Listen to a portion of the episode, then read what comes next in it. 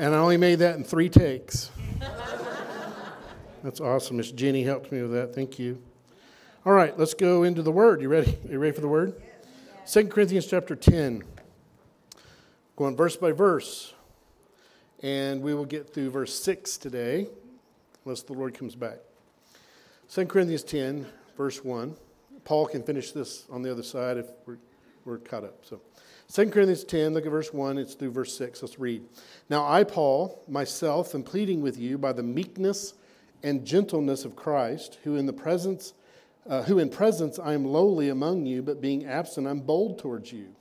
But I beg you that when I'm present I may not be bold with that confidence by which I intend to be bold against some, who think of us as though we just walked according to the flesh.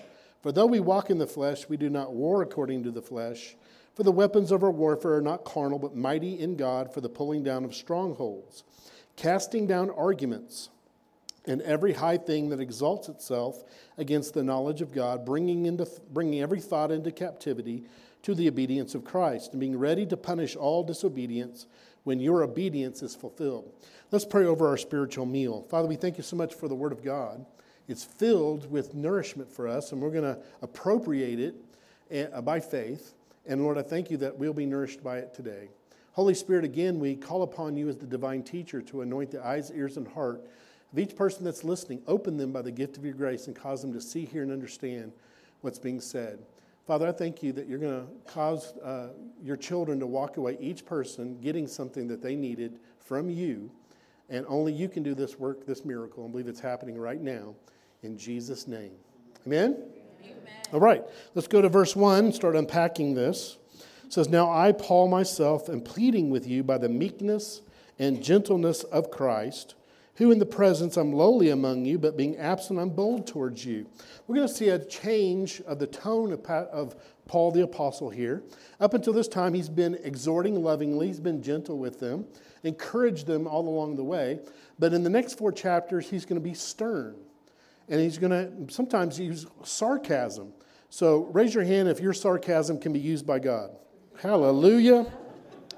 Make sure it's used by God. But Paul will end up having sarcasm and using it uh, in a godly way. And so, well, what was the big reason? Why all of a sudden would he change his tone from the first nine chapters and then the last four, he's going to get quite stern with them? Up until this time, he's been dealing with the majority in the congregation that's for him, that love him, that supports his ministry. In 1 Corinthians, he corrected them as a church by whole. Most of them, all at one point, needed correction. And so, by and large, the majority repented. Majority of them come under the apostolic ministry of Paul, loved Paul, but there was still a minority that did not, did not enjoy getting corrected, did not receive correction. And then after Paul had left, some false teachers entered in. Judaizers came in and started teaching false things, bringing them into bondage. And, but they, they started lying about Paul. And so Paul had lies told about him. Welcome to, to the being in leadership. You'll have some people talk about you. And so Paul had this happen. So when he left, false teachers came in, started lying about Paul. We're going to look at some of the lies that they were telling about Paul. And Paul's going to give a vindication of his ministry. And it's really speaking to the minority here, and he's going to be quite harsh. You know, Jesus is that way. He was gentle. Jesus was gentle with almost everybody but the Pharisees. Yeah. You know what? You know, if you, they were, you know, for those that were the Republicans and sinners, he was so gentle and merciful and kind to them. But let me tell you, to the Pharisees, I mean, he called them snake faces. You vipers, you, oh, you whitewashed tombstones, twice the son of hell. And, and, and so he was quite stern with them. And there's times that that was. Paul was just like Jesus. And he said, I wanted to deal with you in gentleness and love. And most of the church in the time in Second Corinthians, he's been that way. But now he's going to get stern. And so the time in the ministry, you want to be gentle with people, kind towards people, but there's times that you're going to be stern with some. Now, in leadership, raise your hand if you feel like you're called to some form of leadership in the body of Christ. Let me help you out a little bit. There's two types of people you're going to come across in the ministry. The first one is what I call thumbtacks, the other ones are nails. A thumbtack is you just need a little gentle pressure and they'll respond to that. But there's some that are nails. You have to hit them between the eyes to get through to them what you're trying to say. And so, again, there's not very many of those, but you got to deal with that differently. But, guys, you can't use a hammer on everybody. don't use the hammer first. You know, you're going to damage the thumbtack, You're going to break it. And so, but there are some nails you got to deal with, and Paul's going to start dealing with the nails in the congregation.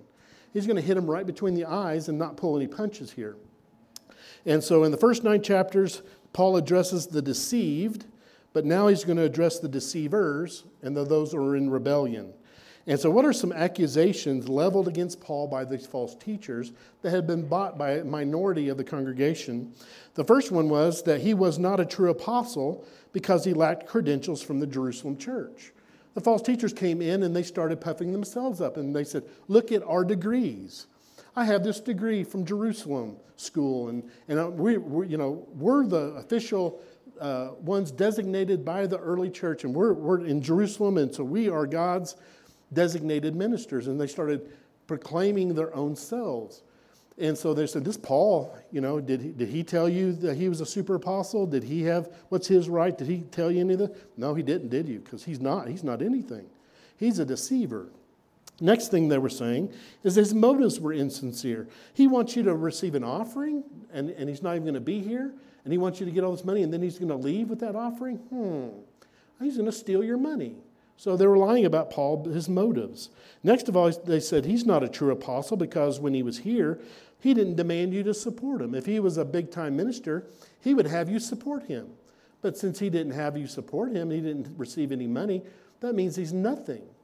And so they're just twisting things around. Paul's going to uh, answer all of these in the next four chapters.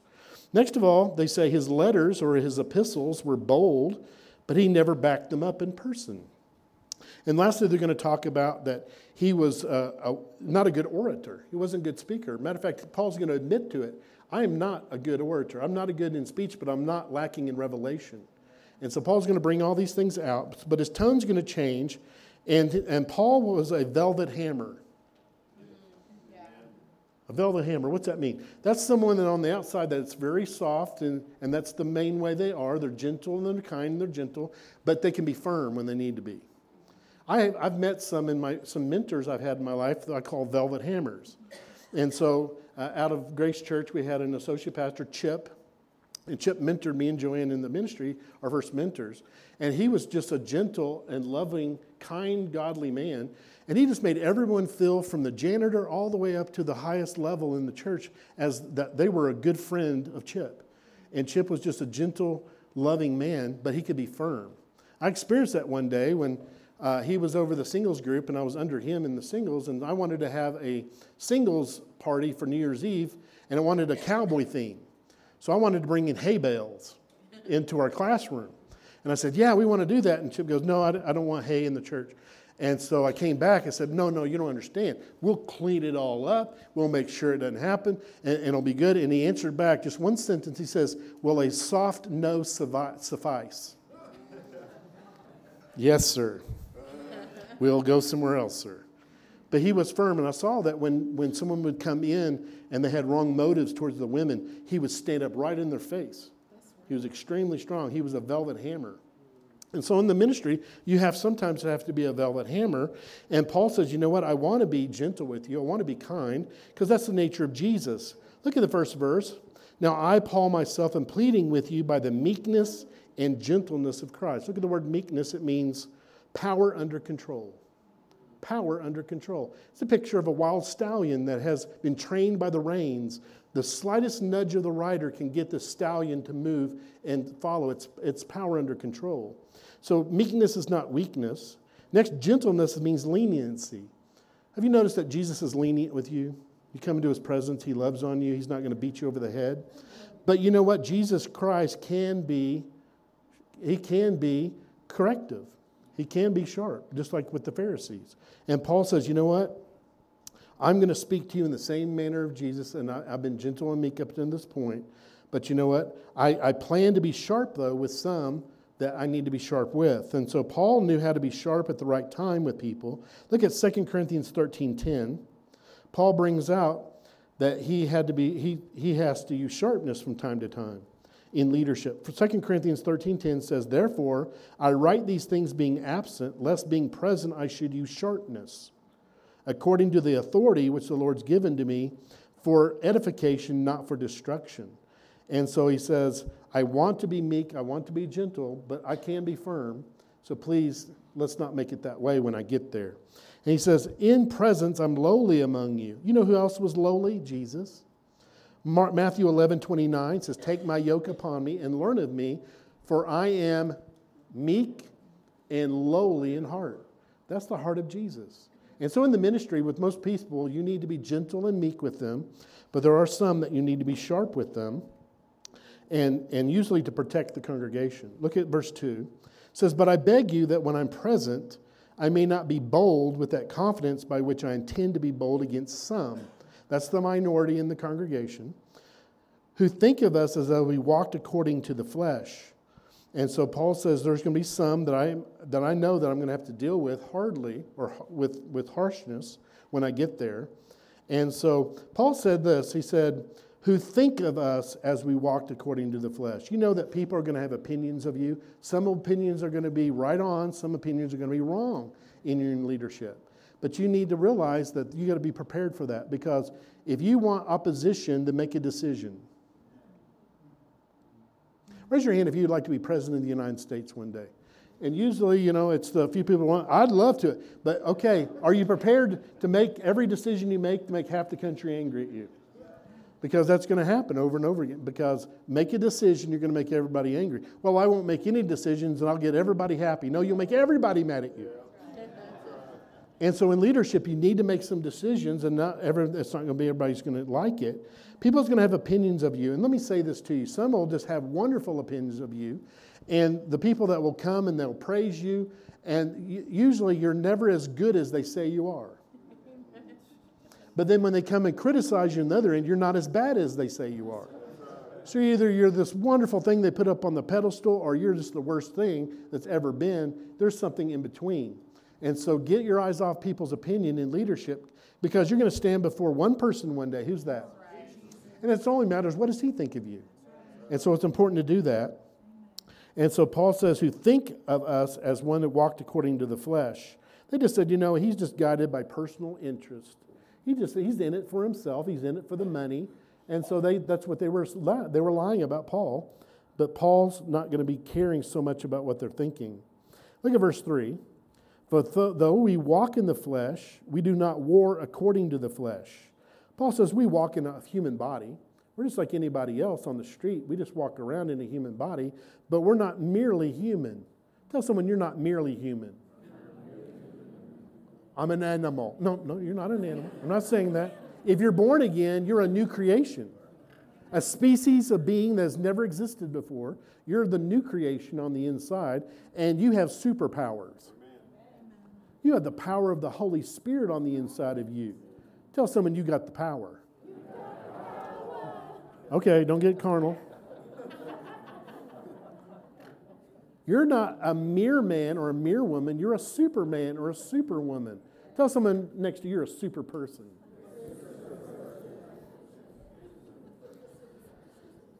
He says we walk around like human beings, but we don't use weapons that natural people use. What's carnal, natural people use of the world? Well, their weapons are intimidation, manipulation, physical force. Paul's going to bring out several chapters from now. He says some of these teachers slapped you in the face. They were hitting people to get them in line, slap them around. Well, that, sometimes you felt like that. The spirit of slap just wants yeah. to come on you. Well, you can't do that in the ministry. Don't. You feel like it, don't do it because they punch back sometimes. I would never know, praise God. So, the weapons of intimidation, manipulation, or physical force. Paul used the weapons of the Word of God, the Spirit of God, and his God given authority in Jesus Christ. Amen. He used those weapons. Paul handed some individuals over to Satan using the authority God gave him. The man caught in adultery with his stepmother in 1 Corinthians, Paul had to hand him over to Satan, a spiritual act, and it got him in line. Satan came against him and he repented, got back in line with God, back into the church, and it worked. Paul handed a couple of other gentlemen over to Satan. We find that over in Timothy. It says that uh, Hymenaeus and Alexander, I've handed over to Satan that they learn not to blaspheme. And so Paul had that authority to do that. That's the last resort. If they're not going to listen to the word of God, they're not going to be dealt with in gentleness, then Paul had to deal with them and use his spiritual authority. And so notice it says here, we don't war. Say war. war. That brings out, why would he say war? Because there's a conflict. Well, I thought, I thought the war is over, Pastor. Yes, the war, Jesus won the war. Satan is defeated, but he's not a foe that's been removed off the battlefield. After the Second World War, the armistice was signed, but there were some islands that didn't get the news. They still fought. They were still fighting, and there's still an occupation force that had to still have skirmish, even after the Civil War. They had skirmishes after they signed that at, at the Appomattox, whatever, Appomattox Courthouse. There were still some skirmishes that had to be done. So we're an occupation force down here because Satan hasn't given up. He's defeated, but he's stupid. I think that guy still thinks he can win. I think he's brain dead. So stupid, you, you can, I don't know, still breathe, I guess. Praise God. So the word war, that just brings out we're on a battlefield. We're not on carnal cruise lines. Don't say, well, pass the, pass the uh, suntan lotion. We're on carnal cruise lines. No, I'm just resting in Jesus. No, no. You're left on assignment. You didn't get a rapture when you got saved. Why? You're left here. You're on assignment. You've been given war, you've, uh, warfare, you've been given a strategy, and you'll be given weapons. Do you know you've been given the armor of God? You've been given the armor of God. And so Jesus wore that armor wherever he went. Matter of fact, the book of Isaiah brings out that the Messiah would wear the breastplate of righteousness. He would have this, uh, say, uh, the uh, belt, belt of truth. He would have the shoes of peace. Matter of fact, all of the armors listed in a book of Isaiah talking about the Messiah would wear that armor. It was the armor of God. And whenever he, he just whipped the devil all the way from the Sea of Galilee all the way to Jerusalem, every time the enemy would come and he would just defeat him over and over and over again with that weapons. But one day he took the weaponry off and says, This is the day. You can have, it, have your day. And on the cross, he was crucified. But that basically sealed his deal. And he was, Jesus uh, was buried, went into the heart of the earth, defeated the devil, took the keys of heaven of, of, the, of heaven and hell, or hell and the grave. And he came up, and guess what? He got his armor again, but he didn't put it on. He gave it to the church and said, Tag, you're it. Right. Now you wear my armor. You wear my armor. And whenever you show up wearing his armor, he can't tell the difference between you and Jesus. And you went, but most Christians aren't wearing the full armor of God. All they have is a helmet. And then they're streaking, wearing a helmet of salvation. I'm saved and they're running from the devil and getting darts in their gluteus maximus. That's a Roman piece of whatever.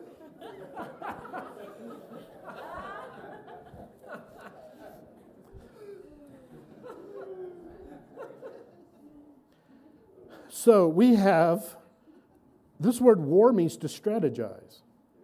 We need to get our strategy from the Holy Spirit and the Word of God.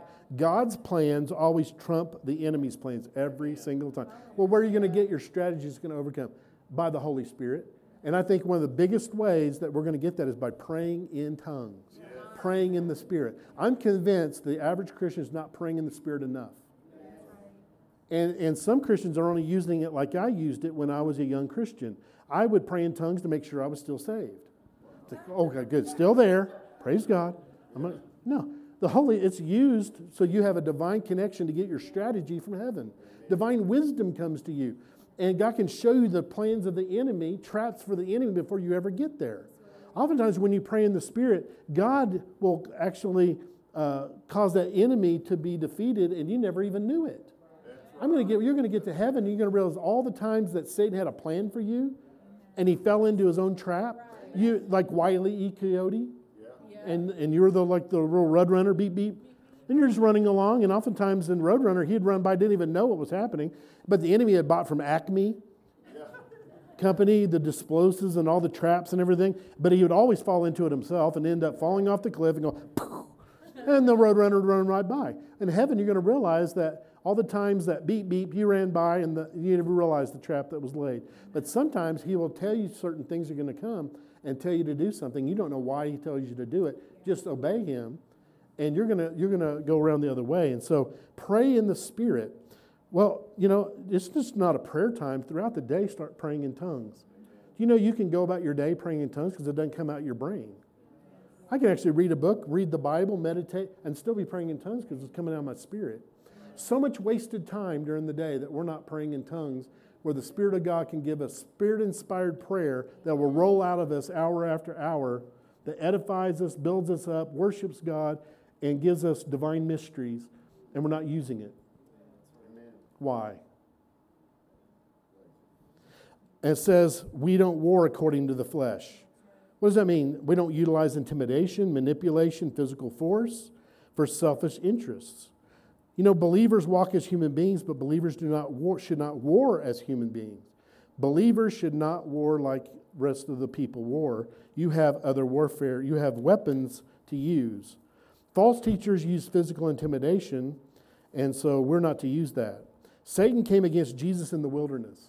How did Jesus deal with the devil in the wilderness? And what did the devil say to him every time? If, if you be the Son of God, what would Jesus say? It is written. The devil had an if, and Jesus says, It is written. If, if, if. The devil comes to you, well, you know, how do you know this coronavirus is coming back around? You know, you may be able to get, you know, how, how do you know you're not going to get it? It is written. By his stripes I'm healed by is written, no plague came near my dwelling. He says, you know, the stock market, it's come up real high, but you know it's going to come down. It's going to, what if, what if, what if? How are you going to make it in life? It is written by his, you know, my God shall supply all my, all my needs according to his riches and glory. It is written, it is written, it is written. Use the word against them.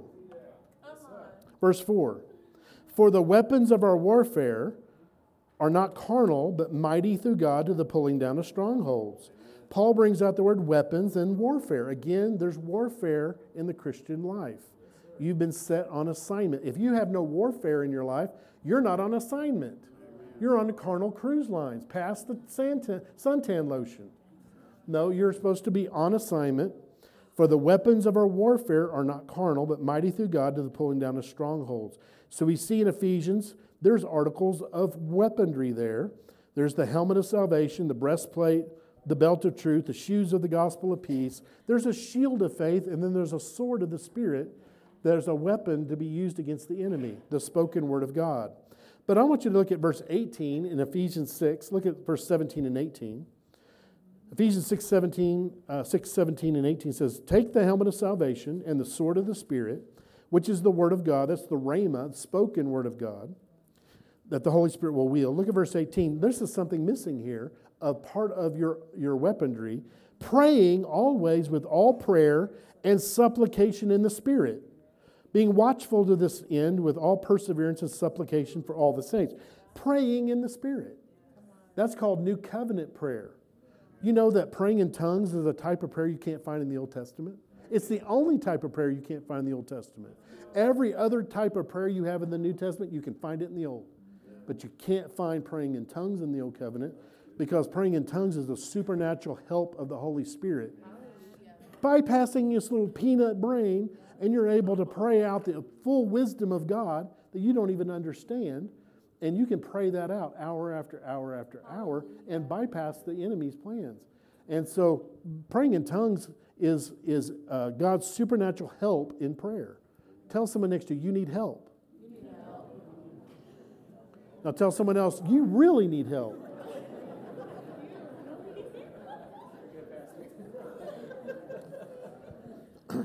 But you got to cooperate. 2 Corinthians 6 6, Paul brings out some other weapons that he used. 2 Corinthians 6 6 says, by, that I stand against the enemy by purity.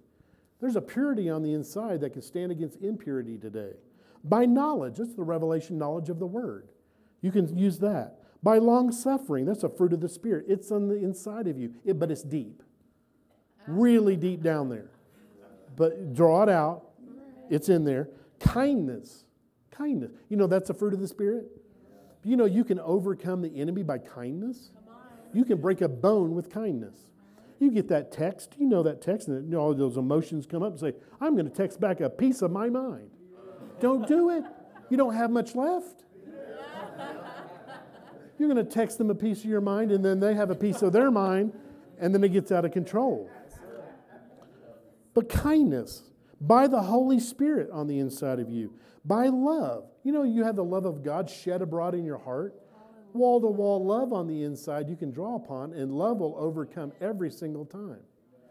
By the word of truth, by the power of God, you have the power by the armor of righteousness on the right hand and left. You have the shield of faith on the left and the sword of the Spirit on the right, unless you're left handed and switch them.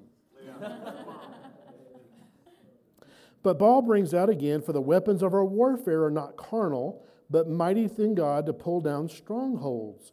Carnal weapons would be again intimidation, manipulation, physical force, deceit, human reasoning, and shrewdness just shrewdness. And so remember Jacob in the old covenant that just tricked his brother out of his birthright, tricked his brother, just always had an angle. To, that's why a lot of Christians are. They're just trying to use their mind and trying to, to shift and manipulate and try to get people to do what you want. No, no, that's in the natural. You'll never win against the enemy that way. There is not any fleshly technique or words that can, be win, can win a spiritual war. Let me say that again. There are not any fleshly techniques or words that can win in a spiritual war. We must depend on spiritual weaponry and a spiritual battle plan. Weapons, what were some of the weapons the false teachers were using? Carnal weapons. Instead of the belt of truth, they fought with manipulation. Instead of the breastplate of righteousness, they fought with a self image of success. Instead of shoes of the gospel, they fought with smooth words. Instead of the shield of faith, they fought with the perception of power. Instead of the helmet of salvation, they fought with lording it over people. Instead of the sword of the Spirit, they fought with human schemes. And so Paul says, I don't use any of those carnal weapons. And he says, But my weapons are mighty to the pulling down of strongholds.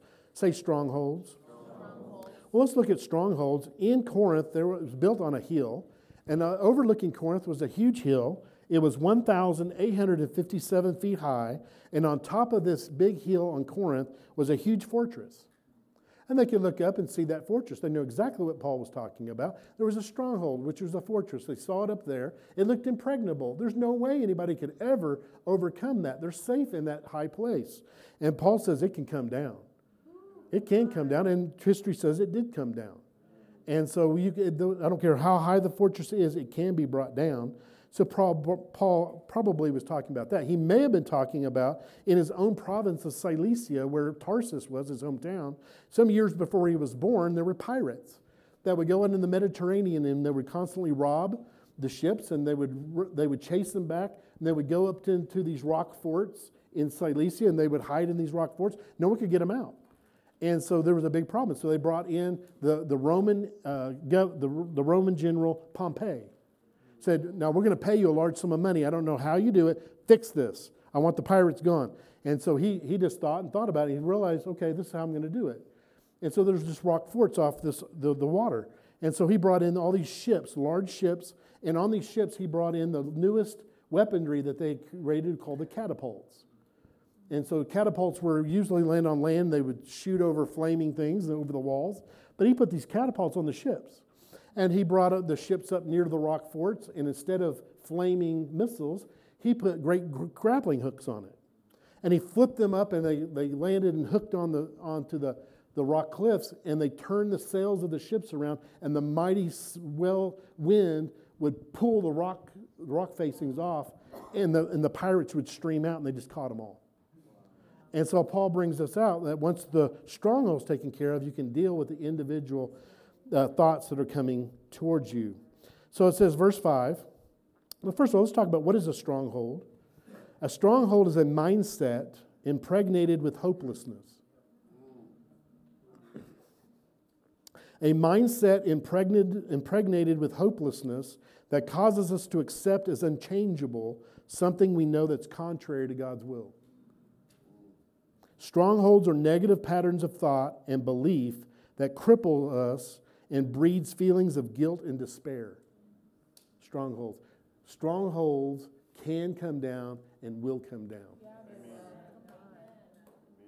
But how, Pastor? How? Well, first of all, you get past this hopelessness that you're not a victim, you're a victor. That there is change, that the Word of God is working, that you are above and not beneath, that you are one that's more than a conqueror. Say, I am, I am. More, than a conqueror. I'm a victor, not a victim. I have hope. The Word is working in my life. The works of the enemy is being destroyed. They're under my feet. Things are changing. I'm strong in Jesus. I'm strong. I'm strong. I'm strong. I'm strong in Jesus' name. You need to start speaking those things. Verse 5 casting down arguments and every high thing that exalts itself against the knowledge of God, bringing every thought into captivity to the obedience of Christ. We have strongholds, we have arguments, and we have thoughts. We're going to say how, they, how those three work together.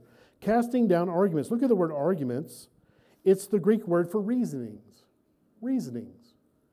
And so this is a general word referring to any and all human demonic thoughts, opinions, reasonings, philosophies, theories, psychologies, perspectives, viewpoints in all religions. These are reasonings that set themselves up and come into people. And so, but really what happens is the first thing that really comes in is thoughts. Say thoughts. Bringing every thought into captivity to the obedience of Christ. So what happens is a thought comes, and then once the thought's received, then a reasoning is developed that's against the Word of God. It's a high thing. What's a high thing? It's filled with pride. It exalts itself against the knowledge of God, the Word of God. It's not in line with the Word. It's a thought that leads to a reasoning that creates a stronghold, and a stronghold has to do with your identity. Let me give you an example. You may not like this. You may send pastor an email. That's okay. Let's talk about the talk about homosexuality today. Yeah, and so where does that start? It starts with a thought. A thought comes. Well, how do you know you're not? You don't know if you are this, and all of a sudden, then all of a sudden, a feeling comes in line with that, and He can create feelings in us, and the flesh creates feelings, and the feelings come in line with that thought, and all of a sudden, now here comes a reasoning. Oh, I feel that way, so I must be that way. And, and if, I, if I'm feeling that way, then I must be made that way. I must, and the reason God made me that way. And watch out, here's the stronghold. Now I'm gay. Came with a thought, well, maybe I, are you? I don't know. And, and you take the thought and you don't take it captive. And then the feelings come, and then the feelings are like, it comes in line with the way your with the thought comes. Then all of a sudden a reasoning comes, I must be that way. I feel that way. I am that way. It's a false reasoning. No, you're not that way. You're the righteousness of God in Christ Jesus, Christian. You're righteous and holy and pure. You're a new creation. And so you're, you're who God made you to be, but not that. And so, but then it goes to your identity. Strongholds are connected to your identity. I am this. There's nothing I can do about it. That's a stronghold. And so that's going to come down in Jesus' name. So, again, thoughts, reasonings, strongholds and they're based on lies of the enemy. And so, again, reasoning and thoughts are rooted in pride, self exaltation, like the Tower of Babel. And so, prideful towers were of Judaistic self righteousness and also Greek philosophy in the day. And so, it says, bringing every thought into captivity. Did you remember the, the rock cliffs of Cilicia when he pulled them down? All the pirates came flooding out and you could capture one by one. Those are like thoughts that was inside, hides inside that stronghold. Once the stronghold comes down, then all of a sudden you got to deal with the thoughts because the devil wants to re put up that stronghold. The thoughts will come back, but no, you collect it, say no. And so you need to, you need to know the art. We're almost done. There's hope. Do spiritual warfare, it'll get through. Okay, you need to know the art of spiritual warfare. Because what we're talking about spiritual warfare. Let me tell you how a lot of people in the church has done spiritual warfare. That they need to get in a plane, they need to fly up into the heavenlies, where closer to where all the spirits are in the heavenlies and bind them in the, in the heavenlies in the airplanes. Let me tell you where the battlefield of spiritual warfare takes place. The six inches between your two ears. Right. Thoughts, reasonings, strongholds, pull them down. And you have a part to play in that. Now, we can help that when you come to church. I'm hitting you with missiles that are hitting those strongholds one after another after another. But you from but you're not going to help things if you're going to be listening to the Facebook prophets and, li- and listening to the news all day long and all the world of all day long. You're not helping. Please help me. Cut off some of this stuff. A lot, how about all of it? It's if it's not of the devil, just or if it's of the devil, just cut it off and get into the Word.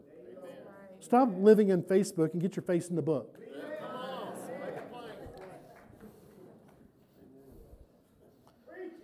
Thank you. We need to control our mind. Tell someone, are you out of your mind?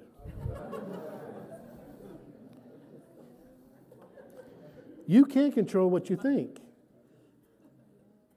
You can't control what you think. The devil, you can't, you can't help birds flying over your head, but if they start taking a nest in your hair, that's on you.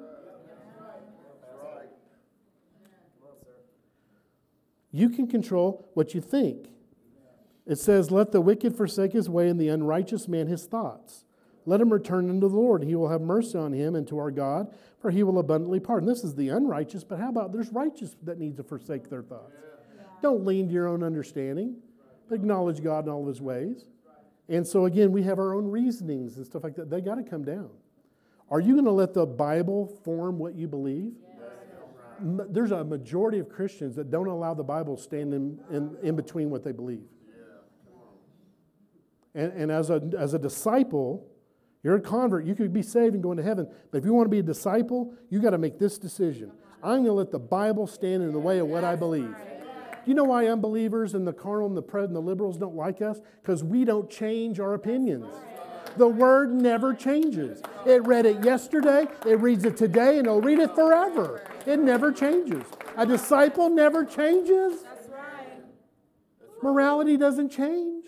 Truth never changes. That's why they don't like you. You don't change. They want you to change. Well, you know, it's we're in the 21st century. Are we? I don't know. We're somewhere. We're in the modern age. You ever got a computer virus? Hate those things. And how do they get in a lot of times? Because you're clicking on harmless emails that says, Is this you in the video? I want to see me in the video.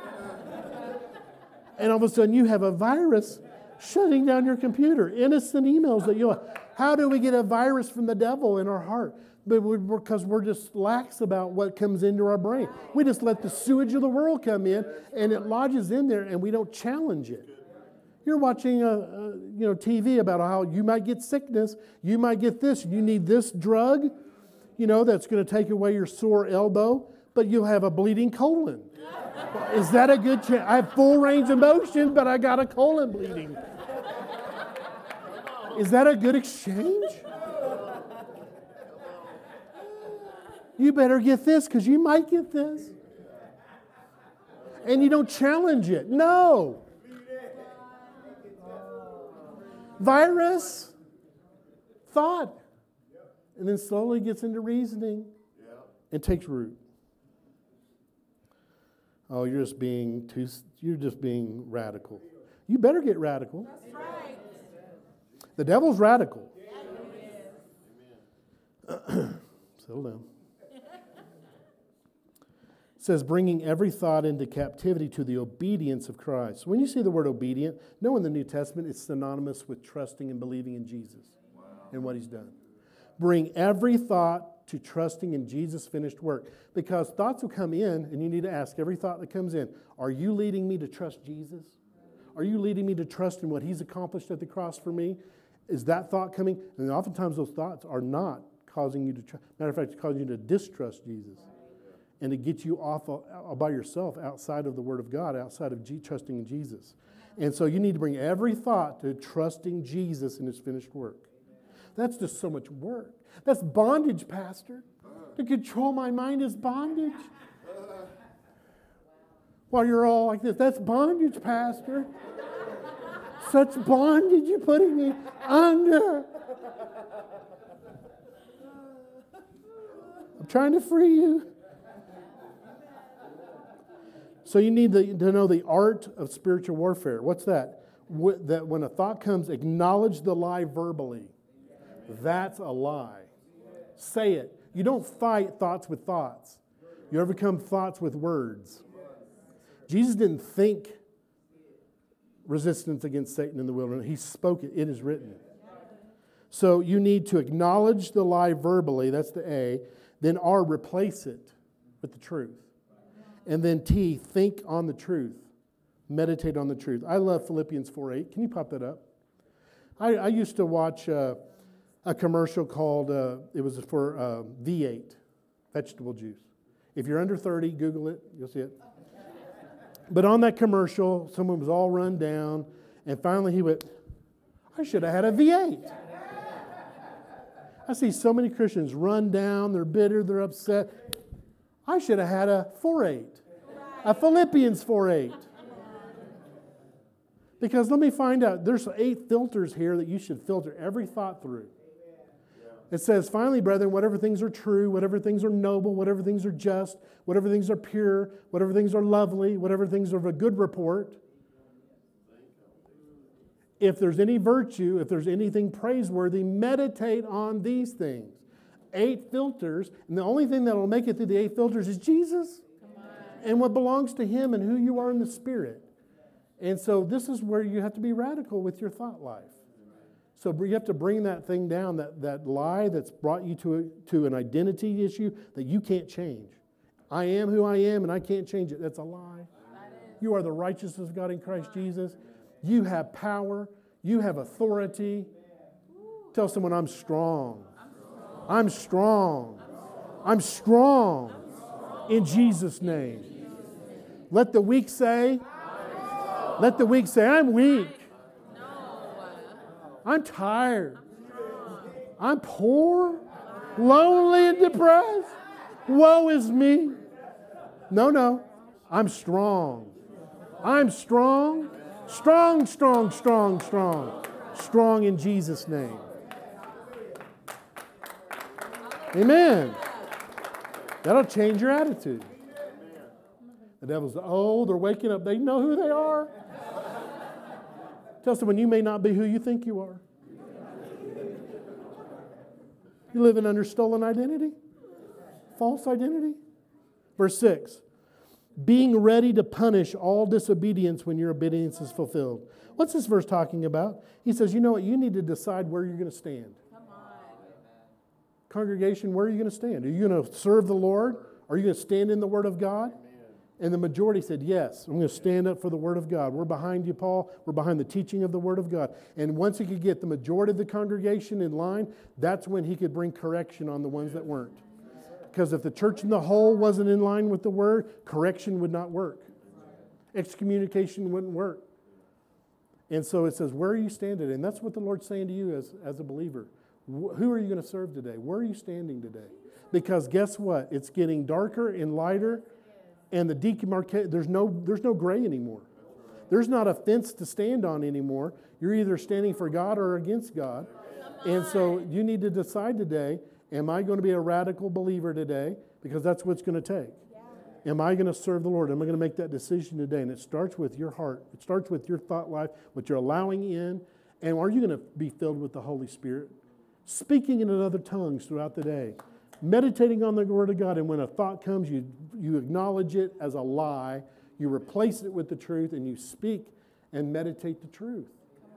And after a while, it'll make a big difference in your life. Bow your heads. Father, I thank you so much for what you said today.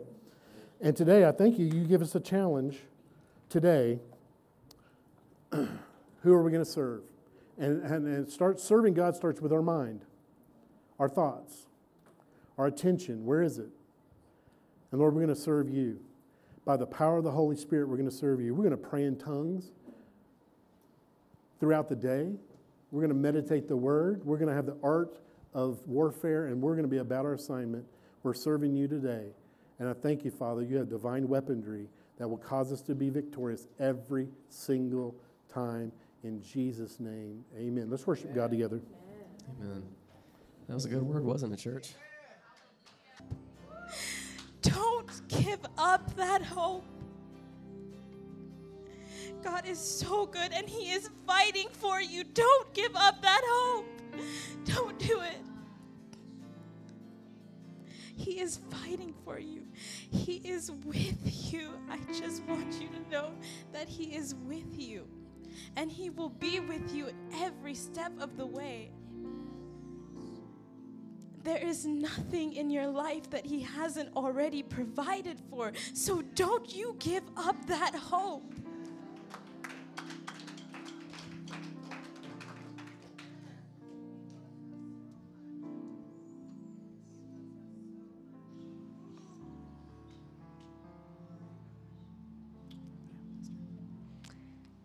Uh, Jeremiah 23, verse 16 says, This is what the Lord of heaven's army says to his people Do not listen to these prophets when they prophesy to you, fulfilling, filling you with futile hopes.